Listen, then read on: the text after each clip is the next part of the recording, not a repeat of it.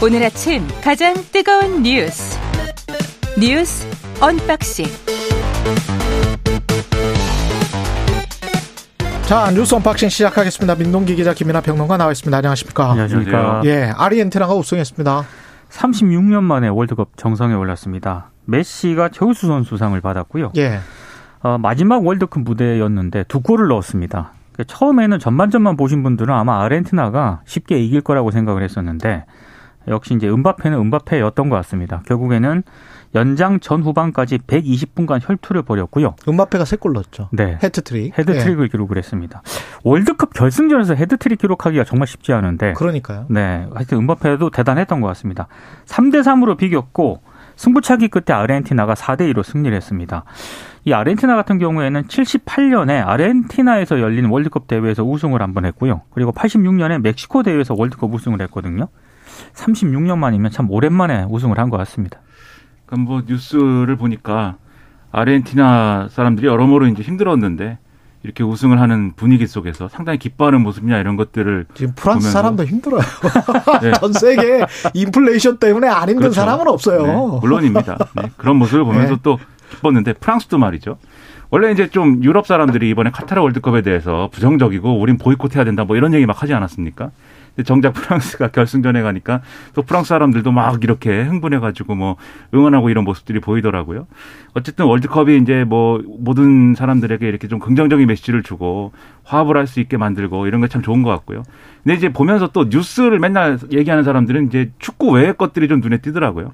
그러니까 지금 말씀하신 리오넬 메시도 그렇고 은바페, 킬리안 은바페도 그렇고 파리 생제르맹 소속이라는 그렇죠. 거 아닙니까? 맞습니다. 음. 또 파리 생제르맹이라는 팀은 카타르 국부 펀드가 소유한 팀이다. 맞습니다. 뭐 이렇게 보도를 하더라고요. 그러니까 최대 승자는 카타르인 것 같습니다. 그러면은. 네. 올림 아 월드컵도 개최하고 그러게 그렇죠? 말입니다. 네. 네. 세상은 참 요지경이에요. 하여튼 뭐, 뭐, 기분이 좋은 분들에게 저 기뻤으면 좋겠다. 네, 무슨 말입니까, 이게. 네. 이게 리오넬 메시가 이런 말을 했대요. 내가 승리 내게 승리는 숨 쉬는 것 다음으로 중요하다. 지금 숨을 쉬고 있다면 승리해야 한다. 야, 너무하다. 뭐 이런- 네. 그 다음에 돈은 나를 긴장시키거나 내 플레이에 도움이 되지 않는다. 나는 단지 내 발에 공이 있을 때 행복감을 느낄 뿐이다.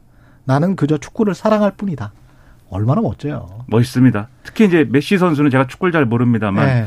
굉장히 기본기가 좋고, 그러니까 다른 뭐 화려한 플레이나 무슨 뭐 이런 것보다는 네. 기본기로 승부를 했는데 결과를 놓고 보면 굉장히 화려한 플레이다.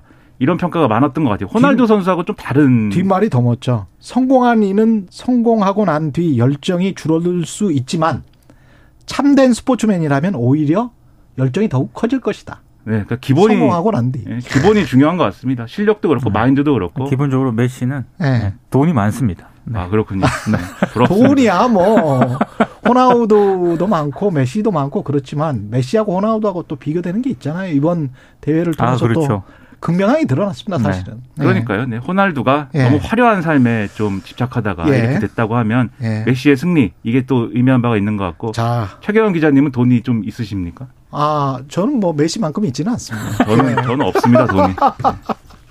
예, 좀 답답한 뉴스로 가보겠습니다. 예, 메시 이야기 했으니까요. 행복했습니다. 그죠? 예, 조금이라도. 메시 때문은 분? 아니지만 네, 예. 행복했습니다. 아이, 뭐, 음바페도 잘했고요. 헤트트릭 했으니까. 예. 예산안 협상, 어, 이거는 아직도 안 되네요. 그러니까 이게 주말 동안에요. 예. 여야 원내대표하고 추경호 경제부총리가 계속 협상을 벌였거든요. 근데 법인세율, 최고세율 뭐 인하 여부를 둘러싼 핵심 쟁점에서 이견을 못 좁혔습니다. 아, 주호영 원내대표하고 회동 뒤에 이런 얘기를 했습니다. 법인세 인하 문제하고 경찰국, 법무부 인사정보관리단 예산 문제에 관해서만 여전히 이견을 좁히지 못했다. 이렇게 얘기를 했습니다. 일단 정부 여당은 법인 법인세 최고세율을 25%에서 22%로 낮춰야 한다 이런 입장이고요. 민주당은 김진표 국회의장이 중재안으로 제시한 1% 인하까지는 수용할 수 있다. 근데 그 이상은 안 된다. 이런 입장입니다. 그리고 행정안전부 경찰국 법무부 인사정보관리단 예산안을 두고도 민주당은 김진표 국회의장 중재안을 좀 수용을 하겠다는 입장이거든요. 이거는 일단 삭감한 뒤에 예비비로 돌리자. 김진표 의장이 이렇게 중재안을 냈는데 아, 이거는 수용할 수 있다. 민주당은 이런 입장인 반면에 국민의힘은 이건 수용할 수 없다. 이런 입장입니다. 일단 오늘 통과 전망도 굉장히 불투명하거든요. 김진표 국회의장이 마지막 중지안으로 제시한 날이 오늘입니다. 아, 이런 상황에서 또 우상호 이태원 참사 국정조사 특별위원회 위원장이 만약에 에, 오늘 오전까지 일단 데드라인인데 데드라인까지 이 국민의힘이 국정조사에 참여하지 않으면은 오늘 특위 전체 회의를 열어서 민주당 야당 단독으로 일정과 증인을 채택을 하겠다. 또 이런 입장을 밝혀서 문제가 더 상당히 좀 어려워지고 있습니다. 네, 이게 뭐 평행선을 달리고 있습니다. 예산 협상은. 근데 오늘까지 안 하면 안 되는 것처럼 김진표 의장이 얘기했습니다만 근데 평행선을 달리는 와중에도 이런 뉴스를 다루는 사람 입장에서는 그러면 정말 합의될 여지가 없는 것인가 막 상상을 해보게 되는 거죠. 그 상상의 너머에는 이제 이 정치인들이 한 말 하나를 가지고 이제 막 이렇게 해석을 해가지고 혹시 이렇게 합의되는 게 아닐까 상상을 해보는데 주호영 원내대표가 이런 얘기를 했어요. 국민의힘은 3%포인트에 준하는 정도의 인하가 있어야 된다는 입장이다. 이렇게 설명한 거 아닙니까? 그러니까 3%포인트를 인하해야 된다가 아니고 준하는 거기에 준하는 정도의 인하가 있어야 된다라고 하는 거니까 이게 뭔가 그러면 1%포인트는 못 받더라도 그보다 조금 이제 어 올라간 수치 거기에 더해 가지고 몇 가지 또 어, 기업에 실질적으로 뭔가 부담을 줄여주는 것으로 생각되는 그러한 대안이 있으면 합의에 이를 수 있지 않겠는가라는 상상을 하게 되고요. 그다음에 이제 말씀하신 이제 김진표 의장 중재안 중에 경찰국과 이제 그 인사정보관리단 관련 예산의 경우에는 김진표 의장 중재안에 사실 단서가 붙어 있어요. 뭐냐면 법적인 논란이 있으니까 이게 결론이 날 때까지 예비비로 편성해갖고 쓰는 걸로 하자. 이 의견을 부대 의견으로 담자라는 거거든요. 저는 이 이 부분에서 기술적인 어떤 뭐 해결 방법이 좀 찾을 수 있지 않을까라는 상상도 되고 근데 일부 언론 보도를 보면은 이 합의에 이루지 않는 게 단지 이제 요 문제뿐만 아니다라는 얘기도 있어요. 감액을 얼마나 할 것이냐 전체 규모가 지금 이제 아, 이의가 좁혀지지 않고 있다. 그러니까 감액을 하면 그만큼 또 증액을 할 것이지 않습니까? 증액을 하는 과정에서 국회 의견이 상당 부분 반영, 반영이 되게 되는 건데 이 부분에서 이제 합의가 안 되는 부분도 있다라는 전망도 있는데 합의해야죠. 그래도 합의를 해서 지금 이제 이 민주당이 지금은 이제 국정조사를 단독으로라도 일단은 시작을 하겠다라는 입장이지만 같이 하는 게 이태원 유가족 참사 유가족들의 입장에서도 그렇고 국민들 입장에서도 그렇고 얼마나 보기가 좋겠습니까? 좀 그런 방향이 됐으면 좋겠습니다. 이제 문제는 국정조사 국조특위 얘기를 하면은요. 이게 지금 지난달 24일 출범을 했거든요.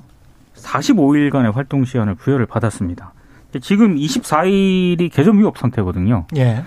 그러니까 앞으로 활동을 할 수 있는 기간이 거의 없습니다. 제가 그렇죠. 봤을 때. 그래서 아마 이번 주 내에 어떤 그 특위가 시작이 시작하지 않으면 않으면은 예. 이게 별로 의미가 없는 그런 상황이 되거든요. 그러니까요. 이제 그런 문제도 지금 남아 있는 상황. 예산안도 예산안이지만 국정조사도 빨리 해야 돼요. 그렇죠. 시작해야 됩니다. 그러니까 예. 산안 협상이 만약에 타결되지 않아 가지고 오늘 처리 못 하면 저는 이제 개문 발차는 불가피하다라고 생각을 합니다. 근데 국민의힘이 지금 이 개문 발차하는 것 자체에 대해서 지금 뭐 어, 합의 위반이다 이렇게 반발하고 있기는 합니다만은 근데 우상호 위원장이 이 얘기를 했어요. 현장 조사는 야당만으로 할 수 있지만 본 조사의 핵심인 기관 보고와 청문은 여야가 같이 해야 된다. 이렇게 그렇죠. 얘기를 했습니다.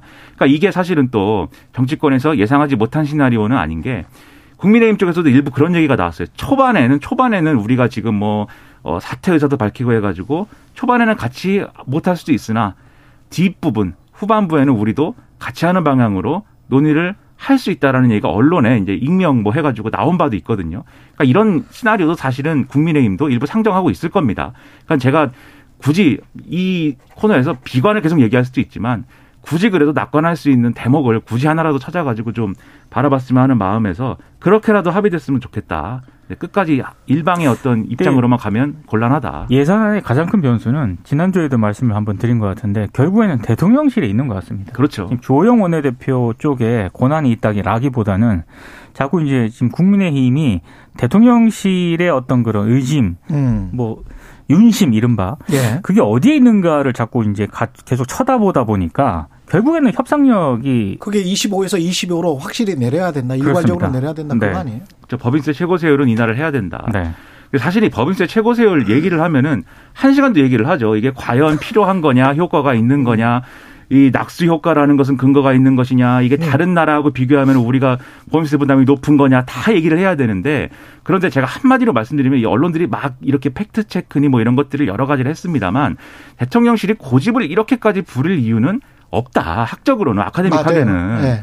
그렇다고 하면 어느 정도 여지를 두고 정치적 타협의 길을 또 열어주는 게 맞고 주호영 원내대표를 비롯한 국민의 원내지도부도 대통령실을 최선을 다해서 설득하고 결과를 또 내놔야 되는 거죠. 그러니까 이중구 교수가 다주택자 중과세하고 똑같은 이 이야기예요. 중과세를 어, 억제를 하고 다주택자들의 세금을 줄, 줄면 그게 빈자들에게 또는 임차인에게 음. 그 세금 전가가 이루어지는지 또는 안 이루어지는지 그 뭐 임대료가 내려가는지 올라가는지에 관해서는 시기마다 굉장히 다르고 다른 요소들이 또 있거든요. 공급 수요라는 다른 요소들이 있고 마찬가지로 법인세도 시장 상황이라는 요소 다른 요소들이 굉장히 강하기 때문에 게다가 한번 생각을 해보십시오. 1조 정도 번, 번다고 생각을 해봐요. 그러면 1% 깎아주잖아요. 그러면 100억이에요. 그렇죠.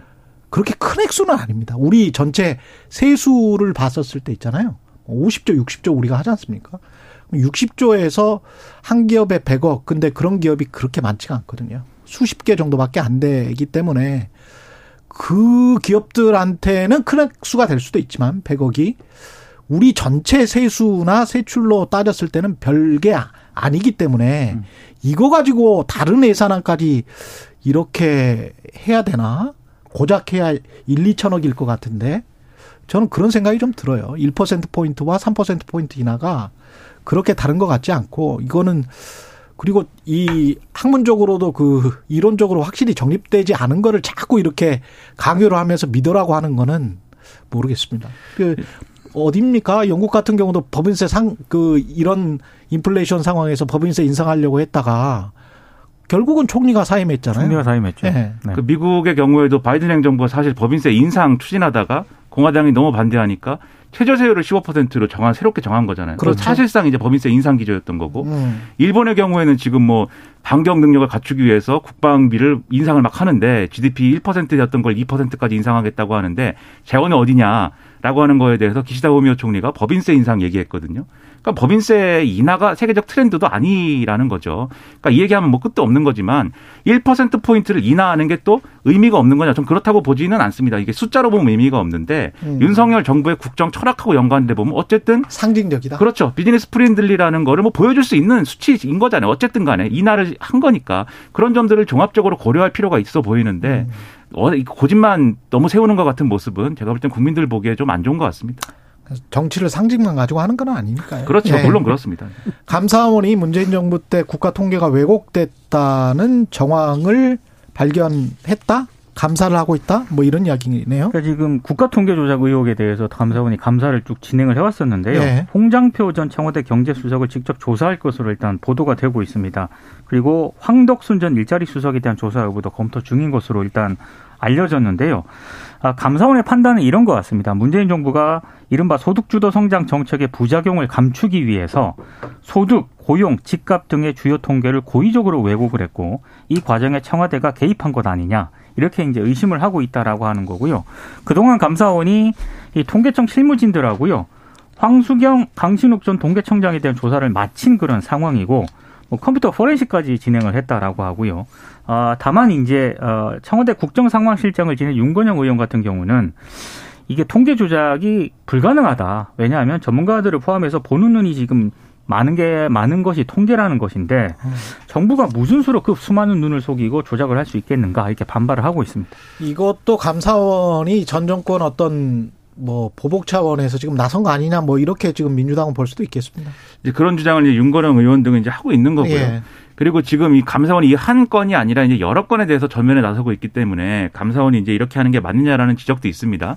근데 이제 그런 이 정치적 논란은 좀 배제하고 그 당시의 논란과 지금의 상황을 좀 말씀드리면 사실 이 통계청에 이게 그 지금 뭐 통계 조작이다라고 하는 의혹의 대상이 돼 있는 가계도 가계 동향 조사라는 거는 그 이전부터 이제 표본 추출이나 이제 대표성과 관련돼서 의문이 제기되던 상황이었어요. 그래서 국회에서도 이것에 대해서는 이제 다른 조사로 대체하자고 하는 논의가 있었는데 그걸 다시 뭐 중간에 살려내고 그 과정에 논란이 커지고 뭐 이런 좀 과정이 있었거든요. 그리고 이, 이것에 대해서 당시에도 학계에서 여러 가지 논란이 있었습니다. 그러니까 그런 논란이 있었던 거를 감안할 때 이 조사가 여러모로 바뀌게 된 과정이 과연 정치적으로 이걸 일종의 마사지하기 위해서요 위해서만 한 것이냐 그건 아닐 것 같고 다만 이 과정에 뭔가 부적절함이 있었다라면 그거는 뭐 밝혀내야 되겠죠. 예를 들면은 뭐 오늘 보도를 보면은 이 강신욱 청장이 당시에 보건사회연구원 선임연구원이었는데 당시 청와대로부터 이 통계청의 로데이터를 받아가지고 재가공해가지고 분석한 결과를 청와대 보고를 했다는데 그 넘겨주는 과정에 뭐 뭔가 규정을 지키지 않았다거나 그런 건 찾아낼 수 있겠죠. 그런데 그게 과연 이제 대한민국을 뒤흔든 국정농단과 뭐 통계 조작이냐 요건 좀 의문이 있을 것 같고 그다음에 이제 국토부에서 부동산 가격 동향 조사할 때 표본을 임의적으로 뭐 이 추출하거나 뭐 조사 숫자를 임의로 입력했다라는 고의 왜곡이 있다라고 감사원은 판단을 한다는데 이것도 사실은 지금 조사를 좀 해봐야 아는 사안인 그렇죠. 것 같아요. 충분히 조사가 이루어지지 않은 것 같아서 이 결과는 지켜봐야 되겠지만 이 논란 속에서 진행되는 거는 상당히 불가피하게 돼버렸다. 이미 그런 상황으로 보입니다. 네. 국민의힘 전대룰은 당원 100% 쪽으로 가닥을 잡고 있는 것 같습니다. 그러니까 이거를 오늘 당원 투표 100% 반영으로 바꾸는 당원 당규 개정안을 오늘 이제 의결을 하기로 했습니다. 비공개 회의에서 비대위 비공개 회의에서 당원 투표로 이걸 의결을 하고요.